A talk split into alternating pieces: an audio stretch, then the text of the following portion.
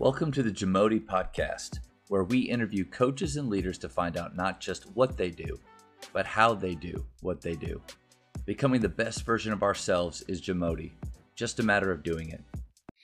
So I do think I do think you're one of the best shooting coaches that I've ever been able to be around.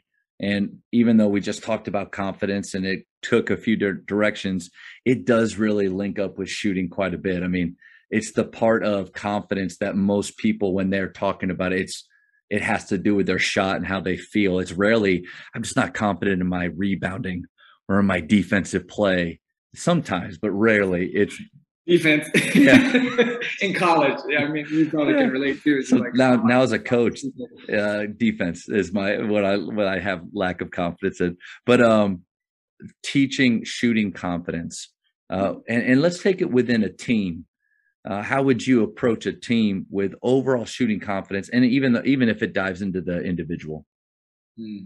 i saw a really interesting presentation so uh, maybe at the end i'll share the project i'm working on to try to change how technology impacts youth uh, sports in, in the world. Um, but i'm working with a, a friend of mine who is a former nba coach and the two of us are kind of working on this project and, and they shared um, a video from Noah. I think it's LaRoche or LaRock. Um, and and he had really fascinating teaching. And so he took a Division three program, and only by teaching spacing and principles of spacing, um, their shot percentage went up dramatically as a Hmm. team and all as individuals, right? Because basically they got more open shots. So if I'm teaching as a team, the first place I'm actually going to start with is shot selection love that Love that. because I can actually make the biggest impact on how many shots go in by them fully understanding shot selection. Mm. So whether we use the PGC scale, whether I use some other scale, right? I might even, you know, we're playing around with could AI and could technology like make a shot selection scale for each person, right? And then you know, like throughout the season, what what what yours is. But one cool thing that TJ Rosine does um, is he'll do a shot selection pop quiz with his players. Have you heard? Have you? Have you No. heard it? So it's three columns, and the first column is their score using the PGC framing. So Yep. just explain that to listeners. So a nine, there's no such thing as a ten. No shot you're gonna make every time. A nine would be an uncontested layup. Um, a seven would, an eight would be a contested layup. A seven would be an uncontested in-range jumper. A six would be either contested or out of range. A five would be those so-so shots, like those 50-50 shots where like someone shoots it, you're like, no, and it goes. Like if you play basketball, you know those so-so Yeah. shots. And then like a three or four would just be like a terrible fadeaway. You know, we don't use four, we just say three. So he'll show a clip, and it's like a 10 shot or 15 shot pop quiz. He'll show a clip of his players. Shot goes up, they pause the film before it goes in or out. And then he says, All right, write what you think that is. Let's say they write a six. And then he says, Okay, everyone's written their number. I call that a five. So then the second column is his scores. And then the third column is the differential.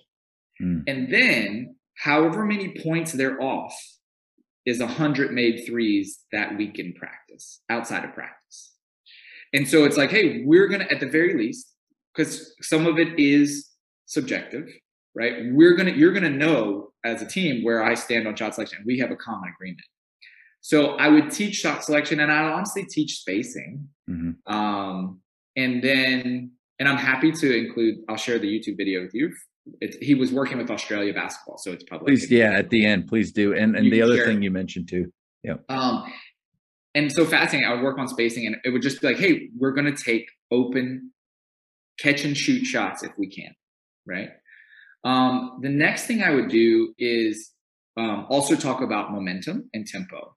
So momentum is a real thing, and you're more likely to make a the same shot with energy in in the crowd. So tell you know teaching the difference between, hey, why might a coach get upset with the same shot and not later? What might be, are they on a run? They've scored four in a row, and they're Mm. they're just killing you, and you're going to take that shot, and maybe it's a six, right? Versus we've just scored three in a row. We've got two steals.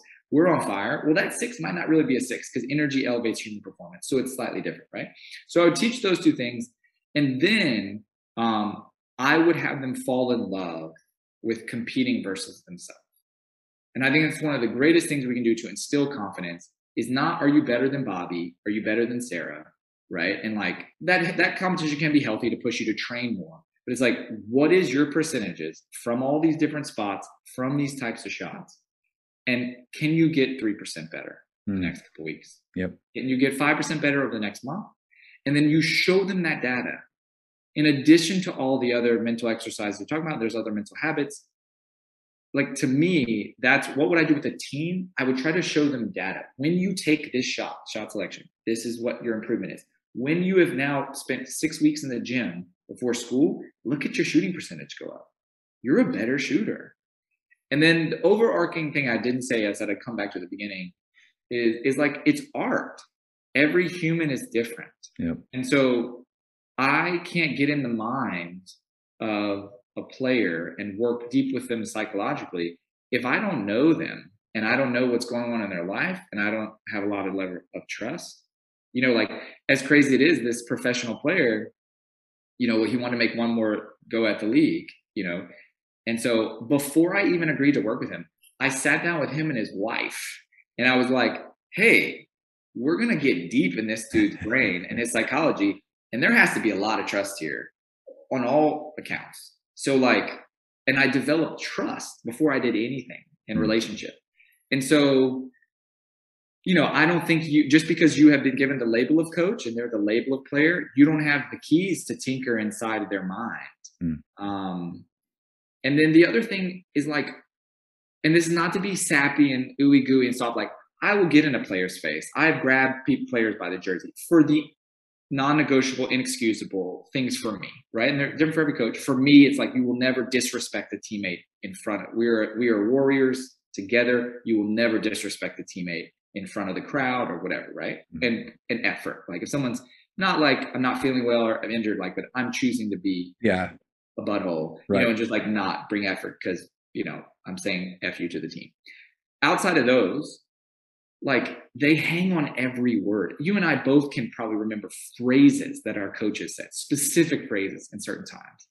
And so that's the burden of being a coach. It's like you could just be saying something under off cuff and not realize the impact. And yep. they bring it up in their exit interview, yep. you know, or their parents bring it up. And so I always try to choose to be overboard with like, I believe in you questions or I believe in you statements.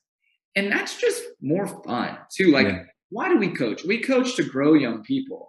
And so to be to like really have someone believe that you see potential in them that maybe other people don't see is a gift that mm-hmm. you can give other humans while you're on this planet that I think is just beautiful. So why not, you know, in all of the language that I choose, when I grab player one on one, you know, I, I speak slowly and I think really intentionally about how can I phrase things, even if I'm getting constructive feedback, in a way that like they feel like, man, this guy believes in me.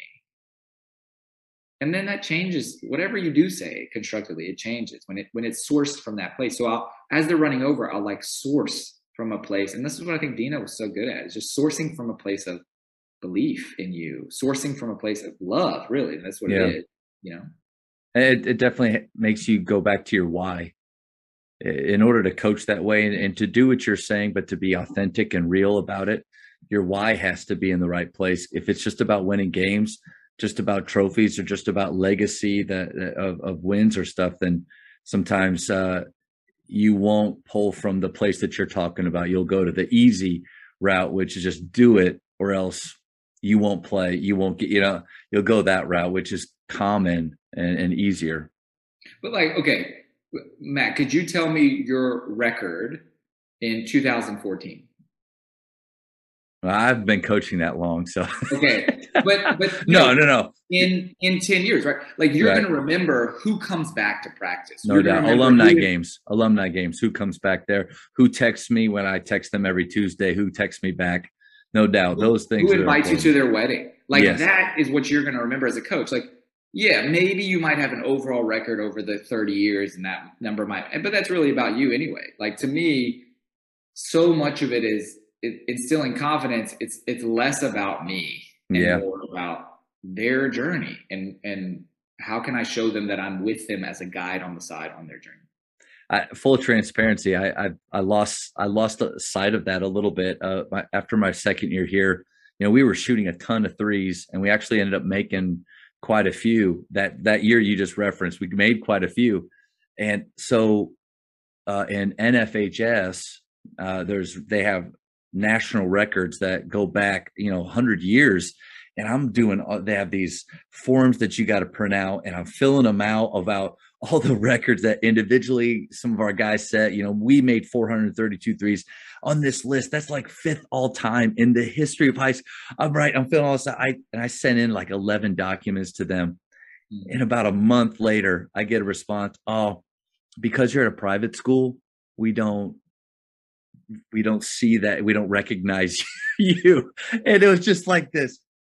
Oh, like it really like not just it doesn't matter NFHS, but even I think to my players, it, they didn't care about that stuff near as much as I was starting to care about it. And it was just a great moment that I don't know if that if that happens to coaches where they send in some stuff and people basically tell them we don't care about what you did, but it was humbling and it but it's a great reminder that I think that you gave us that you're right. Do they do they look back at the program and feel like that they grew not just as players but as human beings? And so I appreciate far, that reminder. Far, far more special to me is like you've created a system that sure might break records, but the system you've created encourages the behavior for them to go in before school and shoot hundreds of shots. So what I will, what they will most likely look back on in 10 years is that you taught them the habit of work, right? On a skill, on mastering a craft. Yeah, delayed gratification for sure. Yep. Delayed gratification. That's a skill that's going to help them in any career they do. No doubt. And so I think that's actually the cooler. But your system is that's the record you should go for. You know, mm-hmm. is like how many of those guys talk about that in 10 years? Thank you for checking out today's episode. Please take a moment to subscribe to this podcast, share it with your fellow coaches, and find us on social media for what's coming up next on the Jamodi podcast. It's just a matter of doing it.